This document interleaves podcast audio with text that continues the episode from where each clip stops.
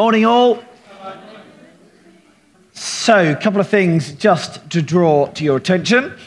Firstly, this coming Saturday, we have invited people to what we are calling a Bethel Response Evening. So, four of us recently visited uh, Bethel Church in Redding, in California, and we have some things that we would like to share with people, we would like to tell people about. We think that God wants to do some stuff as a result of us going. So this coming Saturday night, if you'd like to come here for 7:30, there'll be cake, there'll be coffee, there'll be a chance for us to pray for you, and you'll hear a little bit about what we've been up to. It's open to all.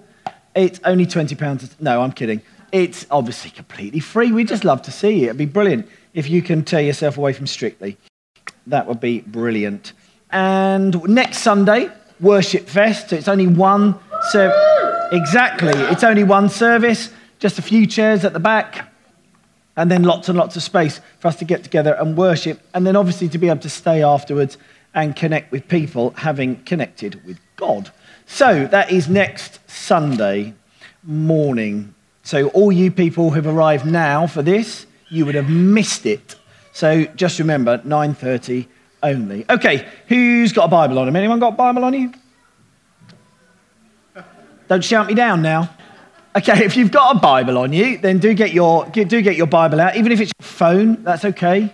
It's really absolutely fine. I have been a, a long time lover, I think, is probably the right word, of the Bible. But my relationship with the Bible has changed significantly over time. I used to treat it as a fantastic rule book that I could justify my godliness by, which clearly was never the intention of it whatsoever. So, one thing, just before we read a little bit from the Bible, one thing I just want to draw your attention to about the Bible is it was never written to be any kind of rule book. I know that we often treat it as a rule book, and don't get me wrong, God can speak through it, and it's incredible, um, and it can show you things and teach you stuff. But really, the whole point of the Bible is to reveal who the Father is. The Bible is to draw you into relationship, draw you into deeper relationship. Try and read the Bible outside of relationship, and you're just going to wrestle away at it for years, never getting anywhere. If you read faithfully, consistently, you read this book and it's not changing your life, then I, I, I don't know how you're reading it. It's a weird thing because it should, God speaks through this, God reveals who He is through this. So I think over a period of time, my relationship with the Bible has changed so that as I pick it up now, pretty much every time I say to God, God, will you show me something about you as I read this? Because that's what I want. I'm not interested in rules. Religion's interested in rules. I'm interested in relationship.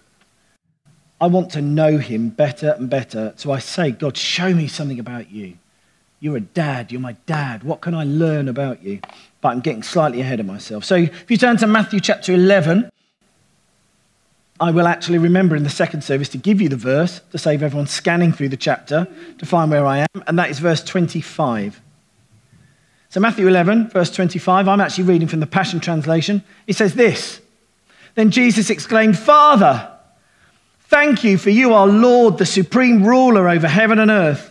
And you have hidden the great revelation of your authority from those who are proud and wise in their own eyes. Instead, you have shared it with these who humble themselves. Yes, Father, your plan delights your heart as you've chosen this way to extend your kingdom by giving it to those who have become like trusting children. You have entrusted me with all that you are and all that you have. No one fully and intimately knows the Son except the Father, and no one fully and intimately knows the Father except the Son, but the Son is able to unveil the Father to anyone he chooses.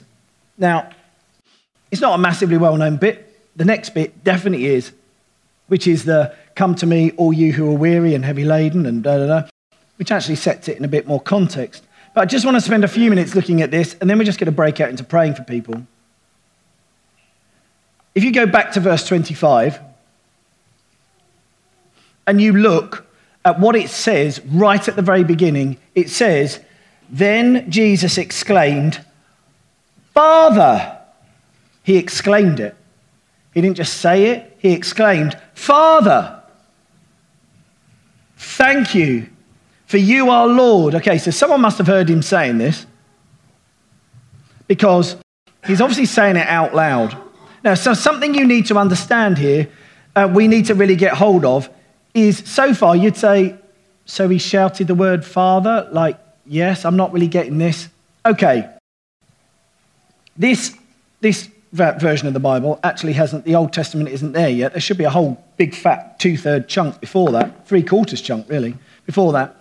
Throughout the Old Testament, God was referred to as Yahweh, except he wasn't actually referred to as Yahweh at all. People felt his name was so holy that actually you couldn't say his name. So you have the name YHWH, and even to this day, scholars argue a little bit over what vowels are supposed to be in there to get hiwa to make any kind of sense. Because people were so oh, that they wouldn't even say his name.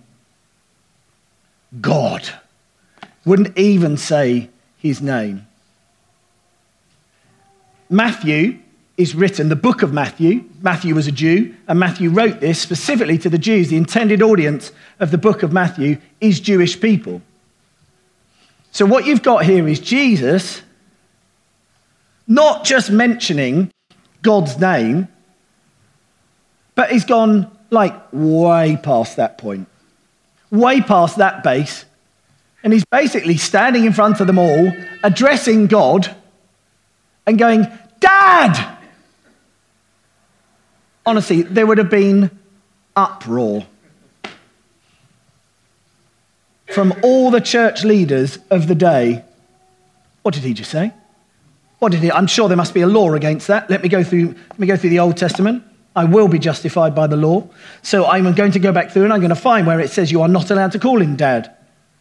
But you've got to remember, Jesus came to reveal who the Father is. He may as well be saying, You've heard that he is called Yahweh. I'm telling you, he's not. He's dad. So he starts with his prayer by saying, Dad, thank you. You are Lord and Supreme Ruler. Wow, there's a title. We thought Chris being Thousand Hours Overlord was something. Supreme Ruler? What a title. That's amazing. So he says, Father, thank you for you are Lord, the supreme ruler over heaven and earth. So he's basically establishing with the Jewish audience, he's saying, same one. Yeah, the same one. Yeah, yeah. When I say Father, I'm still talking to the same person, the supreme ruler of heaven and earth. They're all like, oh, supreme, oh, that one. Yes, no, that's who we thought you were talking to, but not like that. It says this, and you have hidden the great revelation of your authority from those who are proud and wise in their own eyes. Instead, you have shared it with these who humble themselves. Yes, Father, your plan delights your heart. There is one consistent theme I have found over many, many years. I said uh, yes to Jesus when I was 13. I am now 46. Nick told me I was 47, but I'm definitely not.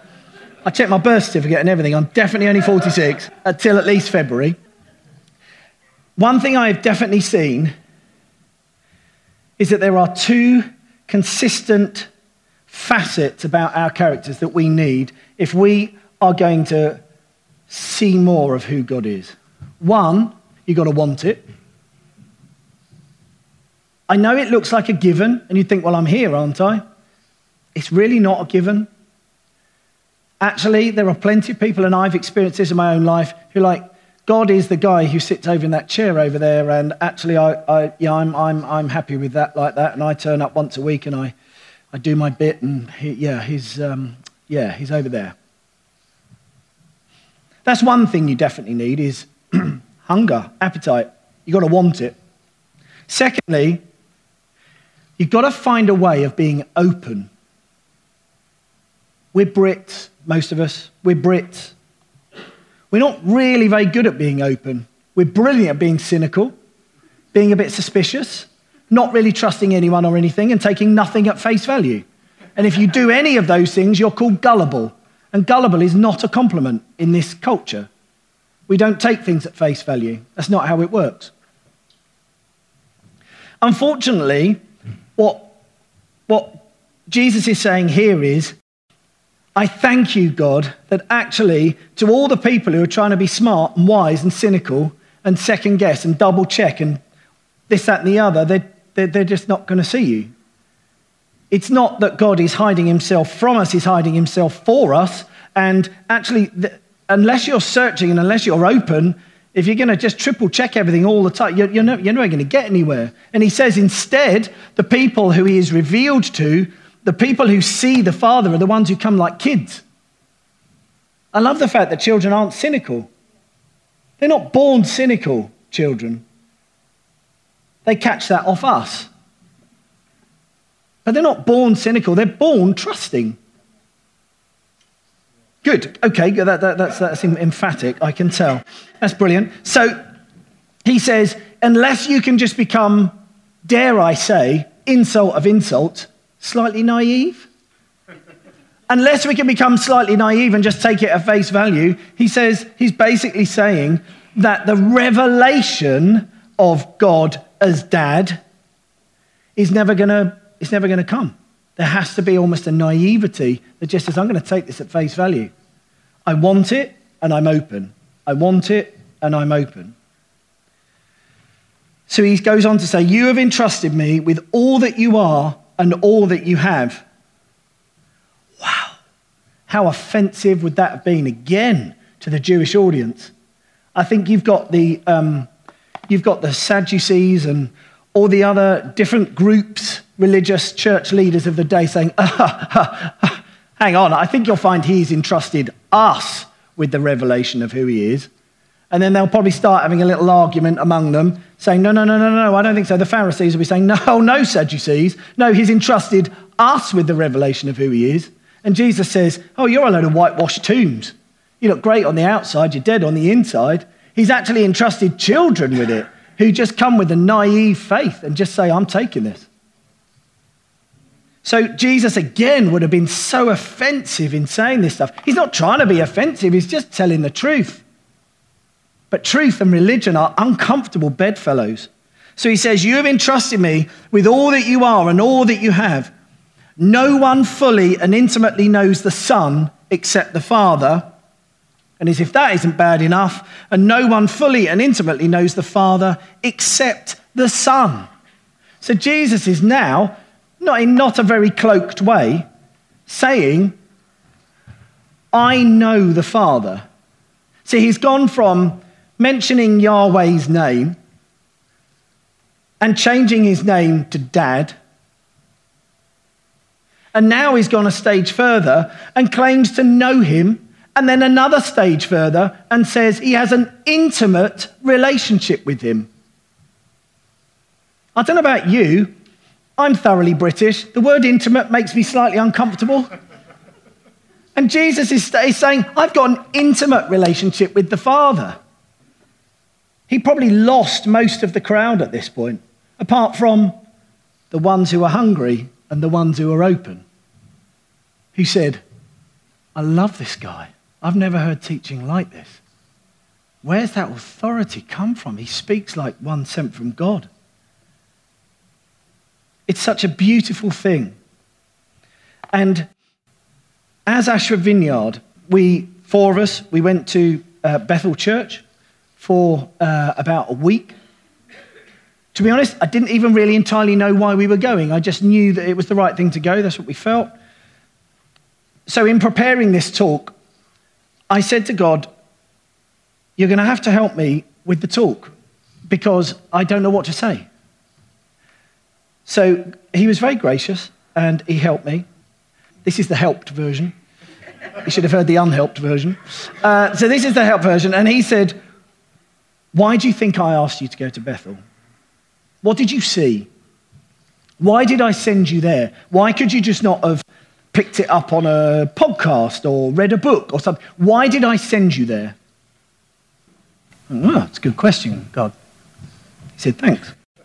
So I ended up saying, Well, what I found was a group of people, quite a large group of people, who were always expecting you to be doing something amazing. Now, I'm coming back to that thought, just one moment, just park that. When I say I, they're expecting God to do something amazing, on the Saturday morning, a few of us went to the healing rooms. You can barely get in the door before you go down and get a clipboard and queue up outside and get a corridor into a corridor and then into a room and then into another before you like you turning up and people are like i think god's looking to heal you today. God's about to do something amazing. You know what you're expecting god to do? He's going to go further than that. He's going to do even more. Like, wow. At that moment you have the choice. You can either go californians or you can go kingdom people because they're expecting him to be on the move. So I said, God, that was the most striking thing to me. It was the most striking thing. Everywhere you went, it didn't matter where you went. You could be in the car park. You could be in the car park. We walked, the first time we went to the campus, we didn't need to be there, but we went so we knew where it was. And we got out of the car and started walking towards the building, and this lady said, Are you here for the conference tomorrow? Even though the conference wasn't there, the conference was somewhere. We said, Yeah, that's right. She said, Oh, God's going to do more than you expect. Wow. Hello. I say, we're from Britain. Hello. because as I reminded people in the first service, uh, God isn't actually, Jesus wasn't actually English. And we thank him for that. I am very proud of my English heritage. But nevertheless, Jesus was not English. And some of you might be a bit surprised when you get to heaven and after a thousand years, when you can see through his glory, you'll see a brown dude with a big beard, or who knows? who knows? I don't even know whether he wears sandals. I have no idea. But anyway, so that's what we, that's what we saw. We saw this people who were expectant that God would move. And this is where it linked into here. Because I felt God say to me, Why do they always expect me to move? What is it? What's in their culture? What's in their DNA that means they're always expecting me to move? Because I thought, obviously, I'm slightly cynical, and you know, I'm looking around going, okay, well, what? You know, and you bump into another person, another person, another person, another person, and it's coming from the front, you know, as whoever speaks, and it's it's coming out in their worship, and it's it, it's just everywhere. Like this isn't a fix. They haven't they haven't worked this up.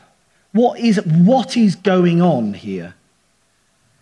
And then I realized they know that God is dad. And they know he's good. And they believe that he's in a good mood.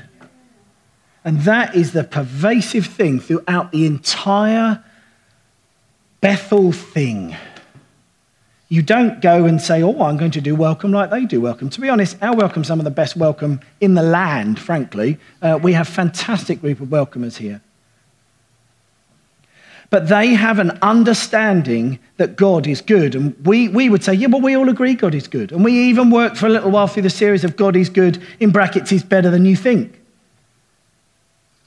And we would say, yeah, no, no, we understand that. We understand that God is good. Well, the thing is, when you've been in a culture where you're with a group of people who really, really understand that God is good, you realize that you don't understand God as good as you think He is.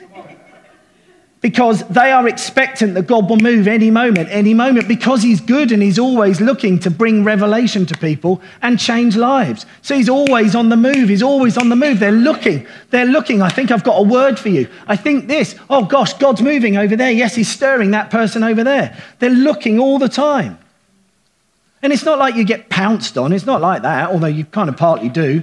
I was in a coffee queue and I waved at Chris to say, We're over here like this. And a couple of ladies came up and said, Oh, can we uh, just noticed you waving just then? And I feel that God wants to speak to you. And actually, you've been waving to him and saying, Hey, God, and he's seen you.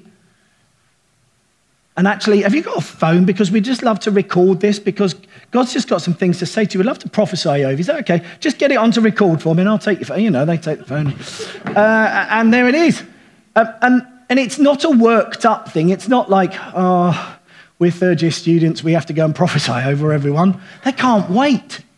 So he said, Oh, well, you know the guy that actually I was waving at? He's, he's soon to come um, on staff much more and be a pastor. Have you got, uh, God's got stuff to say to him, right? They said, Oh, absolutely. So, Chris, incoming, incoming. Um, and, uh, you know, they did the same thing, got the phone. We've got a photo of Chris, Holy Spirit, just absolutely all over him. Nick and I going, oh, brilliant. It's just such a beautiful moment. The point is, God didn't send us there to see something and go, oh, I say, that's jolly nice.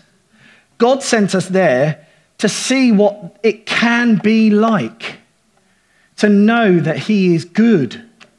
All the time, to know that He is good. He's not trying to trip us up, He's not trying to catch us out. He wants us to know Him as Dad. And God took four of us 6,000 miles or whatever it is, cumulatively, however many miles that is, because it's got to be doubled, so like 48,000 miles of traveling. And other than you, they made some nice cookies in their cafe, to be honest, I went all that way to come back and say to you, He's your dad. He wants you to know him as dad. I had someone come up to me after the first service and say, How do you actually practically do that? Is the answer role models? Yeah, I think the answer probably is slightly role models. I think that is one thing, particularly if you've had an absent dad or a naff dad or whatever. We've all got some kind of dad wound that we, that we carry. Of course we have. Why is that, I wonder? Oh, that's why. Because that's the bit the enemy's going to always go after since time before time began. That's the bit he is going to go after. Soon as he fell, as soon as the garden bit happened, that's the bit the enemy's going after. Because that is the core of our identity. So he goes after the father thing. That's why so many of us have some kind of father wound. Even if our fathers were amazing, we tend to carry some kind of wound from that. So we feel, the four of us that have come back, we feel that God is looking to, there's going to be a, a season of God revealing himself. This is, this is what it says here our relationship with God is revealed, that there is a great revelation. And actually, in the coming weeks and months, God is going to reveal himself more and more. He's going to reveal himself more and more. So if you can find a role model, great, get a role model. Do you know what to do if you can't find a role model? Because I couldn't find one. And I kept looking, and I'd see an older gentleman who I thought, oh, I can see, I can see you got your father's eyes. But then it just never really clicked. It's really weird to go up to someone and say, Will you be my dad? It's a weird thing. It's a weird thing. Don't try it. It's very odd. Um, and you never really get a, a good response. But I was reading a book many years ago, and I felt God say to me, Will you let me teach you what it's like to be my son? Will you let me, will you learn? Are you willing to learn? And so, what I've had to do, I'm actually in a situation, even right now, a, a, a conflict situation. It's not, not, nothing to do with anyone here, don't need to look around or anything. Um, I mean, a, literally right now, it's been like about 48 hours where something has blown up. I'm trying to handle it and deal with it. And it's, it's been really interesting that God, yet again, is taking this opportunity because I'm asking Him, show me, show me what, what, are you telling me, Dad, about me? What am I not believing? Because this has niggled me. This is really, it's got to me. I can tell it's got to me. I know what to do because I trust I have the wisdom of Christ because the Bible says I have. It's not because I'm awesome, it's because He is. So I, it, it's not that I'm like anxious. We've got like a bit of a crunch meeting tomorrow, and I mean, I don't think anyone really likes conflict, but I'm honestly not bothered about it. But something's bothering me about it. Something's bothering me. And I can tell I'm being honest enough with myself to say, something, it's not that. It's not the conflict. Is it that someone might not like you? No, no, it's not that. I could, what is it? What is it? Father, will you show me? Because there must be something that's stopping me from knowing you as dad. Because if I knew you as dad, I wouldn't be feeling like I'm feeling. And actually, for what it's worth, you can have this for free. I feel that God has um, shown me that the issue actually is that in some way within this situation, my integrity has been called into question. And I have got to show me that I've let my integrity become part of my identity and my validation. And God says, Your validation comes from me. Doesn't mean I shouldn't be integrous, but it does mean my integrity isn't my identity. And so God has like exposed this under lots of layers. Oh, really? Oh, I'm sorry, God. You're going to have to show me how to walk this out with you as dad. Show me what to do. Show me how to be in this meeting. Show me how to be before I go into the meeting. How do I call people out? How do you call people out when they don't want to be called out? I don't want to go in and shout people. That's not my way. It's not your way, God. You don't work like that. Show me as a dad.